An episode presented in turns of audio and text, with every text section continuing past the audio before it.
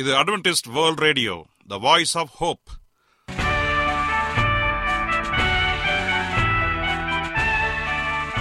வணக்கம் அன்பான வானொலி நேயர்களே, உங்கள் அனைவரையும் கர்த்தராகிய ஆண்டவர் இயேசுவின் நாமத்திலே வாழ்த்தி எங்களது இன்றைய ஒளிபரப்பை கேட்க உங்களை அன்போடு வரவேற்கிறோம். பரலோக வாழ்க்கைக்கு வழிகாட்டக்கூடிய எங்களது ஒளிபரப்பில் இன்று இடம்பெற இருக்கும் நிகழ்ச்சிகள்: உடல் ஆரோக்கியத்தை குறித்த செய்திகள், ஆன்மீக சிந்தனைக்கான தேவ செய்திகள் மற்றும் காதுக்கு இனிய கீதங்கள்.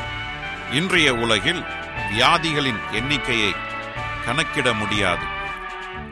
ஒவ்வொரு நாளிலும் பேர் தெரியாத பல பல வியாதிகளால் மனிதர்கள் இறந்து வருவதை காண்கிறோம்.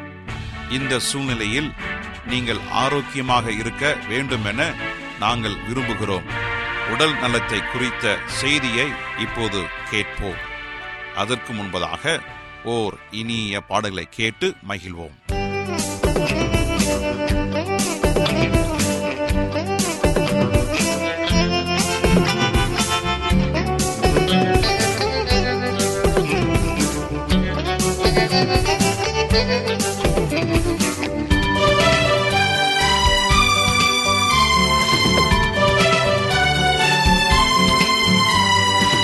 துதிப்பதே என் தகுதி அல்லோ, துதித்திடுவேன் என் இயேசுவை.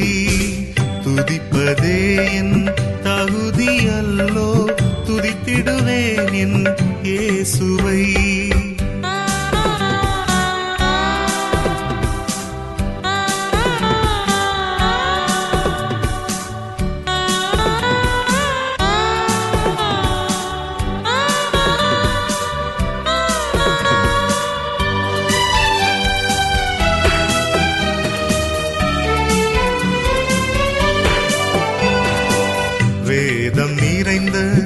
இதயம் தந்தார், ஜபம் நிறைந்த நேரம் தந்தார்.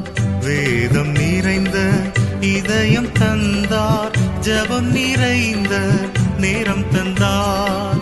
கண்ணீர் நிறைந்த கண்கள் தந்தார், கருணை நிறைந்த கரங்கள் தந்தார். துதிப்பதே என் தகுதி அல்லோ, துதித்திடுவேன் என் இயேசுவை.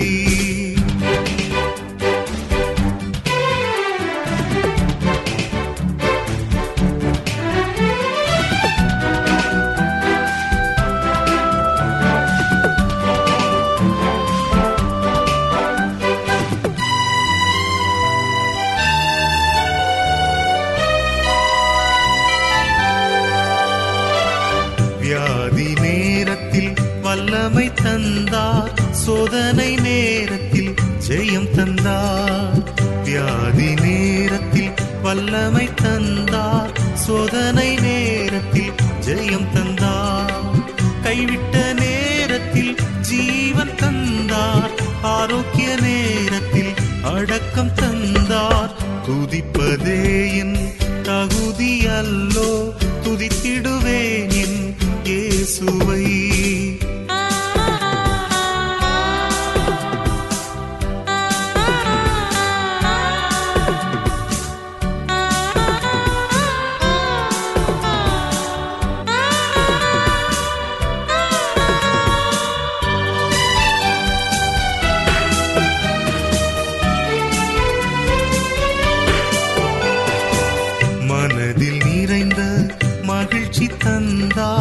பார்வை நிறைந்த தூய்மை தந்தார், மனதில் நிறைந்த மகிழ்ச்சி தந்தார்.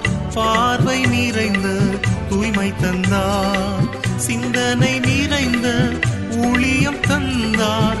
செயல் நிறைந்த திட்டங்கள் தந்தார். துதிப்பதே என் தகுதி அல்லோ, துதித்திடுவேன் என் இயேசுவை.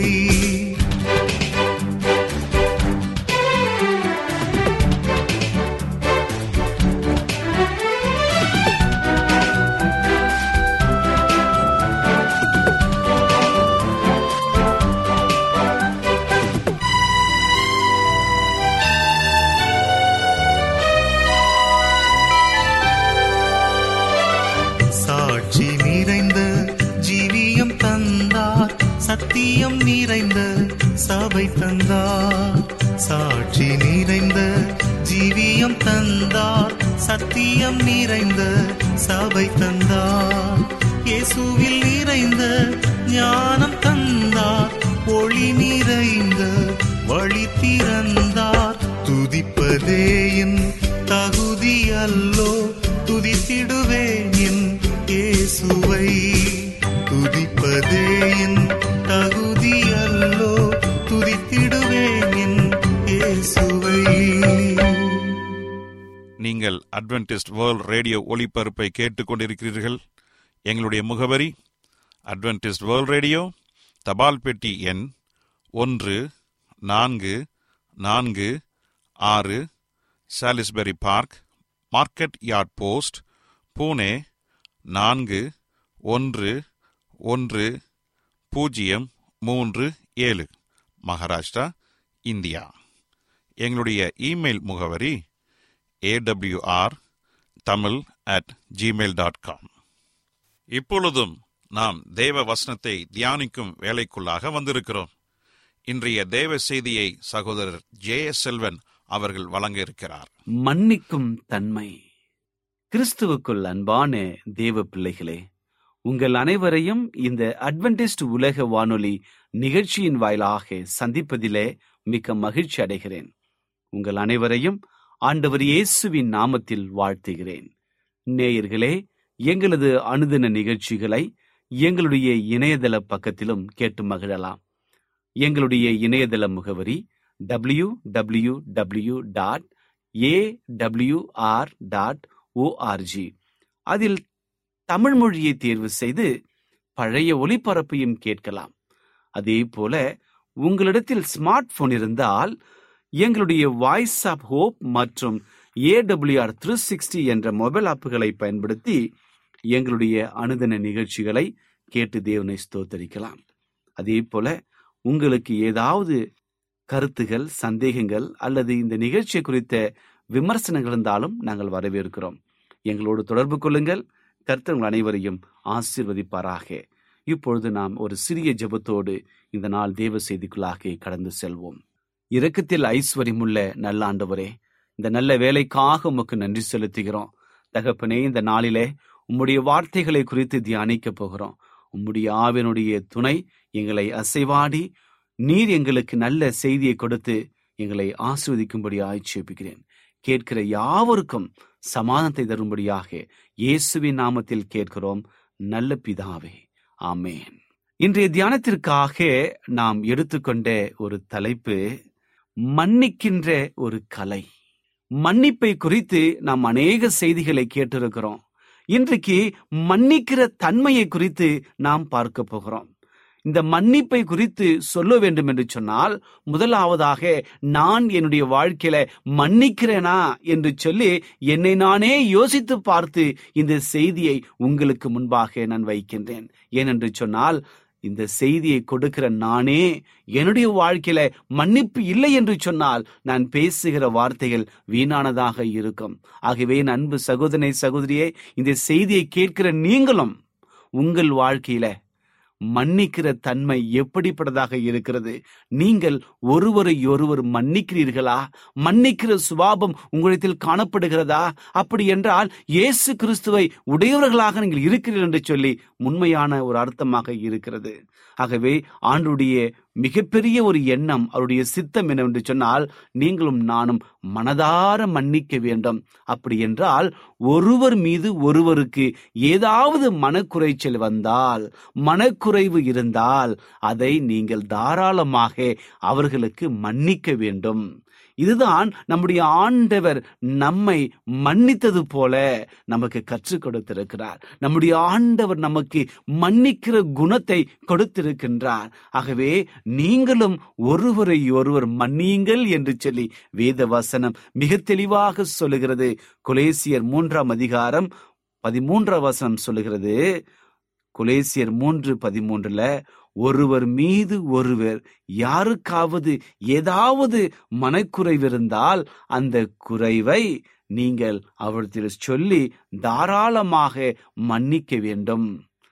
நம்முடைய பரமபிதா உங்களை தாராளமாக மன்னித்தது போல நீங்களும் ஒருவரையொருவர் மன்னிக்க வேண்டும். அப்படி என்றால் இதனுடைய அர்த்தம் என்ன என்பதை புரிந்து கொள்ள வேண்டும்.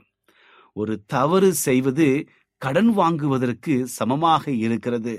அந்த தவற்றை மன்னிப்பது கடனை திருப்பி கேட்காமலேயே அதை விட்டு விடுவதற்கு சமமாக இருக்கிறது. இதைதான் ஆண்டவர் இயேசு கிறிஸ்துவம் இந்த உலகத்தில் இருக்கும்போது மிக தெளிவாக சொல்லியிருக்கிறார். மத்தேயு எழுதின சுவிசேஷ புஸ்தகம் 18 அதிகாரம் 21-35 வரை இருக்கிற வசனத்திலே நாம் அவருடைய போதனைகளாக நாம் கேட்கின்றோம். எப்படி என்றால் அந்த அதிகாரத்திலே சொல்லும் பொழுது அப்போஸ்தலனாகிய பேதுரு அங்கே வந்து, ஆண்டவரே, எஜமானனே, எனக்கு விரோதமாக என் சகோதரன் பாவம் செய்தால் நான் எத்தனை தடவை அவனை மன்னிக்க வேண்டும், 7 தடவையா என்று கேட்டார். அதற்கு இயேசு கிறிஸ்து, 7 தடவை அல்ல என்று நான் உங்களுக்கு சொல்கிறேன். அதனால்தான் அதற்கு இயேசு 7 தரம் மாத்திரம் அல்ல, 70 தரம் மட்டும் நீங்கள் மன்னிக்க வேண்டும் என்று சொல்லி இயேசு கிறிஸ்து மிக அற்புதமான ஒரு ஆலோசனையை கொடுக்கிறார். ஆம், எனக்கு அன்பான தேவனுடைய பிள்ளைகளே, அங்கு ஒரு ஓமையும் வருகிறது. பரலோகத்தினுடைய பிதா நம்மை மன்னிக்கிறது போல நீங்களும் நானும் நம்மை சார்ந்திருக்கிறவர்களை மன்னிக்க வேண்டும் என்கிற ஒரு வாயிலாக ஒரு அற்புதமான ஓமை கொடுக்கப்பட்டிருக்கிறது.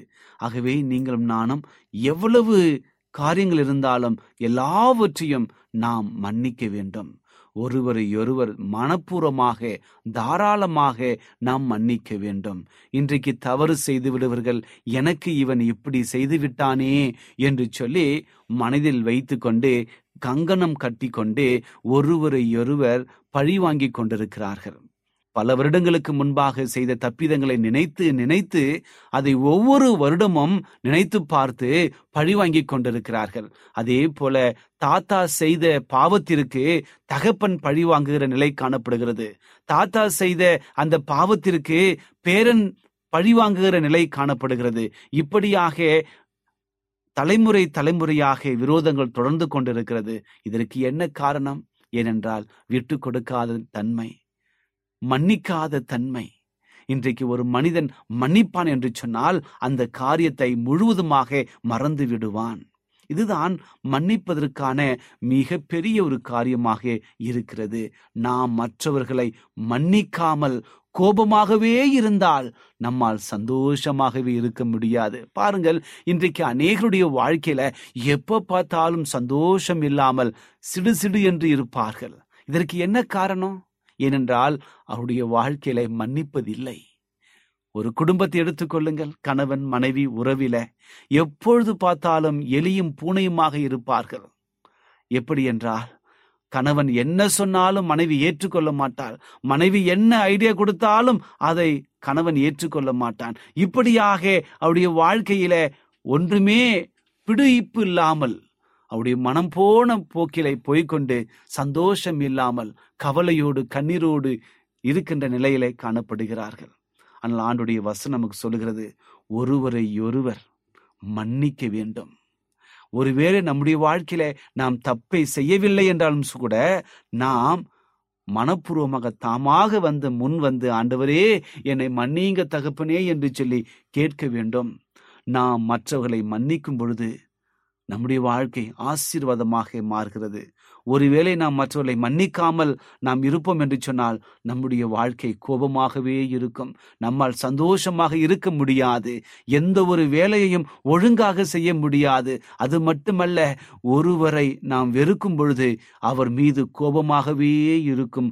நமக்கு சீக்கிரமாக மாரடைப்பு, இருதய நோய், இப்படிப்பட்ட உபாதைகள் வந்துவிடும். உடல்நலத்தில் அநேக சர்க்கரை வியாதி நோய்கள், அநேக பிரச்சனைகள் வந்து நம்முடைய வாழ்க்கையை முடித்துவிடும். ஆகவே நீங்களும் நானும் மன்னிக்க வேண்டும். நாம் மற்றவர்களை மன்னித்து நம்முடைய வாழ்க்கையை சுலபமாக மாக்கிக் கொள்ள வேண்டும்.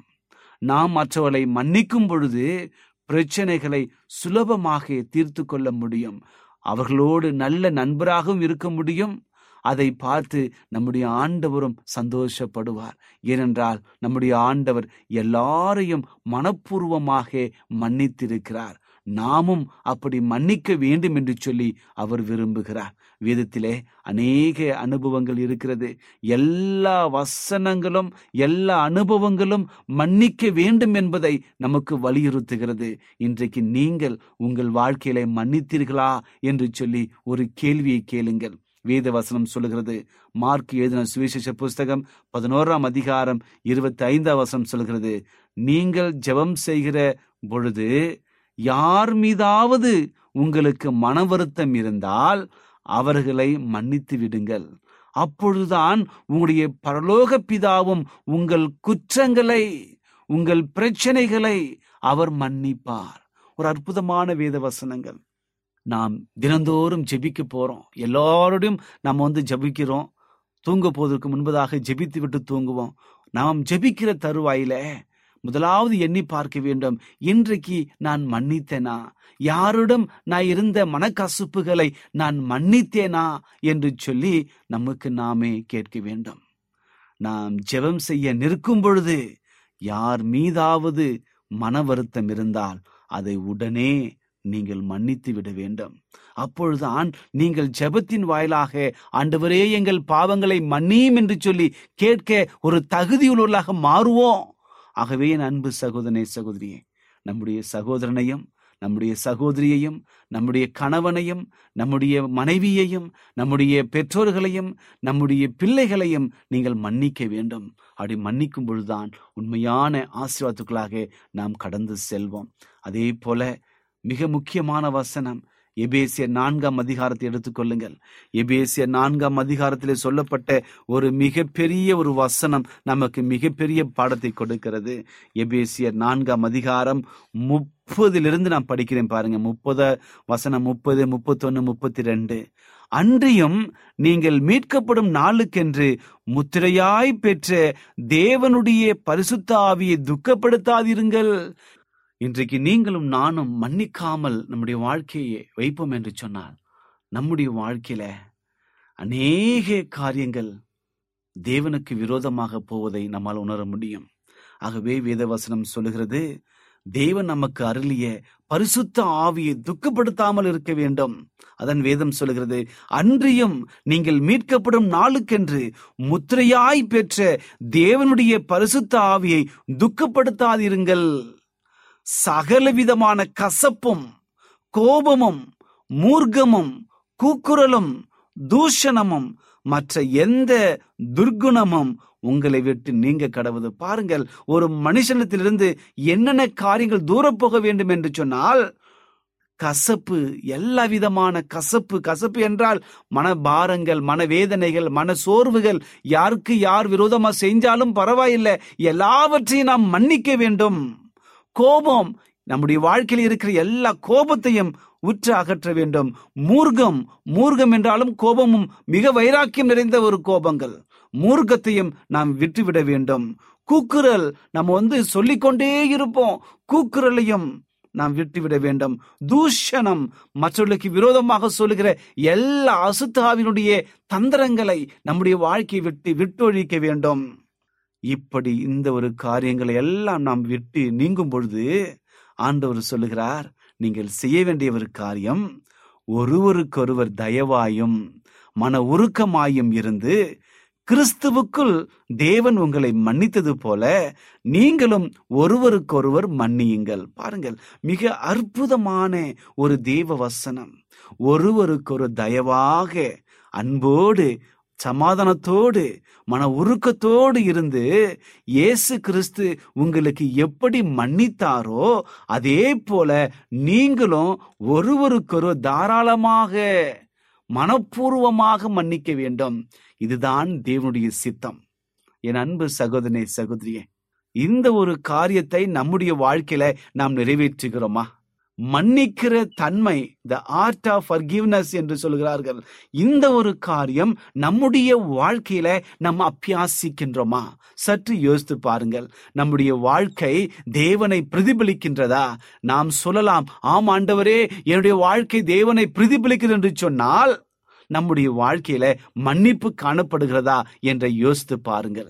ஒருவேளை உங்கள் வாழ்க்கையில மன்னிக்கிற சுபாவம் இல்லை என்று சொன்னால், தீமையான காரியத்தை விட்டு விலகுவதற்கு தயங்குவோம் என்று சொன்னால், உண்மையான மன்னிப்பு இல்லை என்ற அர்த்தம் இயேசு கிறிஸ்து நம்மிலே வாசம் செய்யவில்லை, தேவனுடைய பரிசுத்த ஆவி அங்கே வாசம் இல்லை. ஆகவே மிக ஞானமாய் பயபக்தியோடு தேவனை நாம் தொழுது கொள்ள வேண்டும். பரிசுத்த ஆவியை துக்கப்படுத்தாமல் அவருடைய குணாதிசயங்களை நம்முடைய வாழ்க்கையில அபியாசிக்க வேண்டும். ஆவியின் கனியோ அன்பு, சந்தோஷம், சமாதானம் என்று சொல்லி 9 கனி, அந்த 9 காரியங்கள் நம்முடைய வாழ்க்கையில காணப்பட வேண்டும். ஆவியின் கனியுடைய அனுபவங்களை நம்முடைய வாழ்க்கையில பிரதிபலிக்கும் பொழுது உண்மையான ஆசீர்வாதத்தோடு நாம் கடந்து செல்வோம். என் அன்பு சகோதரனே, சகோதரியே, உங்கள் வாழ்க்கையில நீங்கள் சந்தோஷம் இல்லாமல் இருக்கிறீர்களா? மனபாரத்தோடு இருக்கிறீர்களா? சமாதானம் இல்லை, எங்கு சமாதானம் கிடைக்கும் என்று சொல்லி அலைந்து திரிந்து கொண்டிருக்கிறீர்களா? கவலைப்படாதீர்கள். நம்முடைய ஆண்டவர் இயேசு கிறிஸ்து உங்களோடு கூட இருக்கிறார். உங்களுக்கு உதவி செய்ய, உங்களுக்காக காத்து கொண்டிருக்கிறார். நீங்கள் செய்ய வேண்டியதெல்லாம் ஒன்றே ஒன்றுதான், என்னவென்றால் இரட்சகராகிய ஆண்டவர் இயேசு கிறிஸ்துவை சொந்த இரட்சகராக உங்கள் வாழ்க்கையில ஏற்று அவருடைய சொற்படி நடப்போம் என்று சொன்னார். நம்முடைய வாழ்க்கையில சகல விதமான கசப்பும் மூர்க்கமும் கோபமும் நீங்கி அவருடைய மகிமைக்குள்ளாக பிரவேசிக்க ஆண்டவர் கிருபை செய்வார். அவருடைய கிருபை நமக்கு இருக்கும் என்று சொன்னால் நம்முடைய வாழ்க்கை ஆசீர்வாதமாக மாறும். இப்படிப்பட்ட ஆசீர்வாதம் நம்முடைய வாழ்க்கையில வரும் என்று சொன்னால் நம்முடைய வாழ்க்கை சந்தோஷமாக துக்கம் எல்லாம் மாறி சமாதானத்தோடு கடந்து செல்லும். இப்படிப்பட்ட ஆசீர்வாதம் உங்களுக்கு வரும்படியாக நான் வாழ்த்துகிறேன். கர்த்தர் உங்கள் அனைவரையும் ஆசீர்வதிப்பாராக. ஜெபிப்போமா. இரக்கத்தில் ஐஸ்வர்யம் உள்ள நல்ல ஆண்டவரே, இந்த நல்ல வேலைக்காக நன்றி செலுத்துகிறோம். இந்த நாளிலே உம்முடைய வார்த்தைகளை குறித்து தியானிக்கும்படியான ஒரு நல்ல சந்தர்ப்பத்தை கொடுத்தீங்க, அதற்காக நன்றி தகப்பனே. இந்த நாளிலே மன்னிக்கிற கலை, மன்னிக்கிற தன்மை என்ற தலைப்பின் கீழாக நாங்கள் தியானித்தோம். இந்த தியானிக்கும் பொழுது உம்முடைய ஆவினுடைய துணையை கொண்டு நான் உண்மையாக மன்னிக்கிறேனா, மன்னிப்பின் குணங்கள் என்ன என்று சொல்லி எங்களை சோதித்து பார்த்ததில் அநேக விஷயங்களை நீர் எங்களுக்கு புரிய வைத்திரு தகப்பனே. அதற்காக உமக்கு நன்றி. எங்கள் வாழ்க்கையை உமக்கு முன்பாக தாழ்த்துகிறோம். எங்கள் வாழ்க்கையில் காணப்படுகிற அசுத்தமான ஒவ்வொரு காரியத்தையும் நீங்களாக்கி பரிசுத்தமான காரியத்தை புதுப்பிக்கும்படி ஆய்ச்சேபிக்கிறேன்.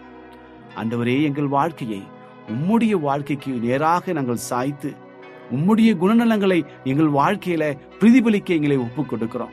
எங்களை ஆசீர்வதிங்க, ஏற்றுக்கொள்ளுங்க தகப்பனே.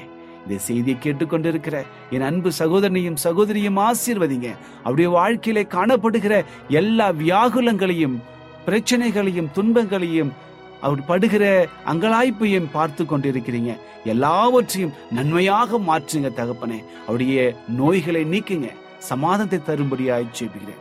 எல்லாவற்றிலும் உம்முடைய குணத்தை பிரதிபலித்து கோபம் இல்லாமல் ஒருவருக்கு ஒரு மன்னிக்க தன்மையை கொடுத்து வழிநடத்தும்படியாய் இயேசுவின் நாமத்தில் கேட்கிறோம் நல்ல பிதாவே, ஆமேன்.